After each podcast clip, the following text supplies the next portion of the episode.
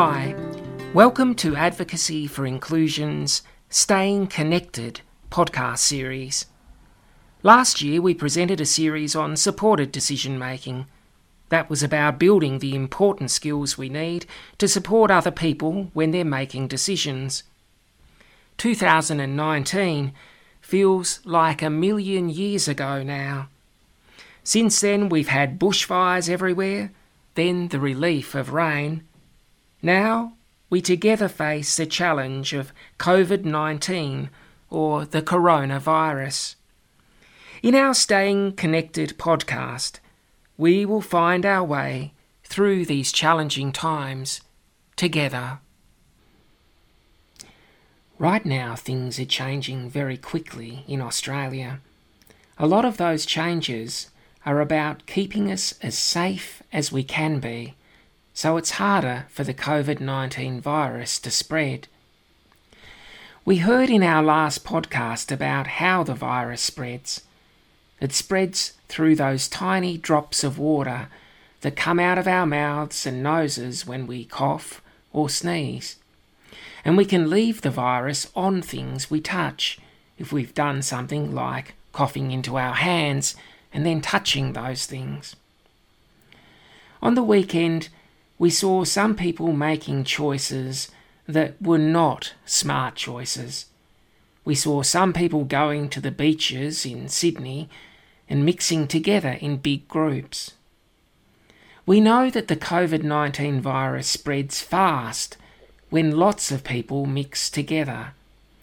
And when big groups of people mix together at the beach or in restaurants or at parties, then the virus spreads faster. People become sick faster, and then our hospitals end up too full of sick people. And when the hospitals become too full, then it's harder for the doctors and nurses to take care of everyone. If there are too many seriously sick people and not enough doctors and nurses, then people get really sick, and some people become so sick they die. Our national and state territory governments have made some really strong decisions to help slow down the spread of the virus. Right now, restaurants and cafes are closed, except for selling takeaway food. Museums and art galleries and spectator sports have all closed down for now.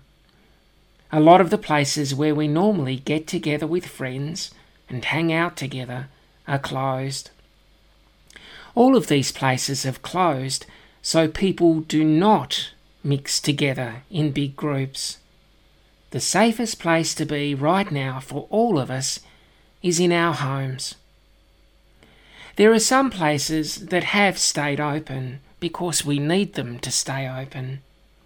These are the places that we need to stay open, like super, supermarkets, banks, doctors' surgeries, pharmacies, hospitals, and some government departments.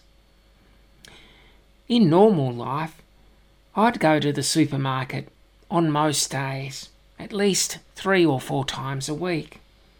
But right now, I go to the supermarket just once a week. Going out less is better because it means there are less times spent close to a lot of people. We all have the power to help keep ourselves and other people safe, and we can do it in really simple ways. Let's say someone's coming towards you and it looks like they really want to give you a hug, or maybe they want to shake your hand. What we need to do is put up our hand and give the stop sign, and then we can say, "Stop, safe distance please." If we have people like support workers coming in our home, then the first thing they need to do is wash their hands. If you see they forget, you need to remind them, "Hey, wash your hands, please." If someone comes to your house and they look like they're sick, maybe they're coughing or sneezing, then they need to go back to their own home, and someone else needs to come and help instead of them. And if you're feeling sick, then you need to give your doctor a phone call, and you definitely need to let someone know who can help. This has been a quick catch-up podcast.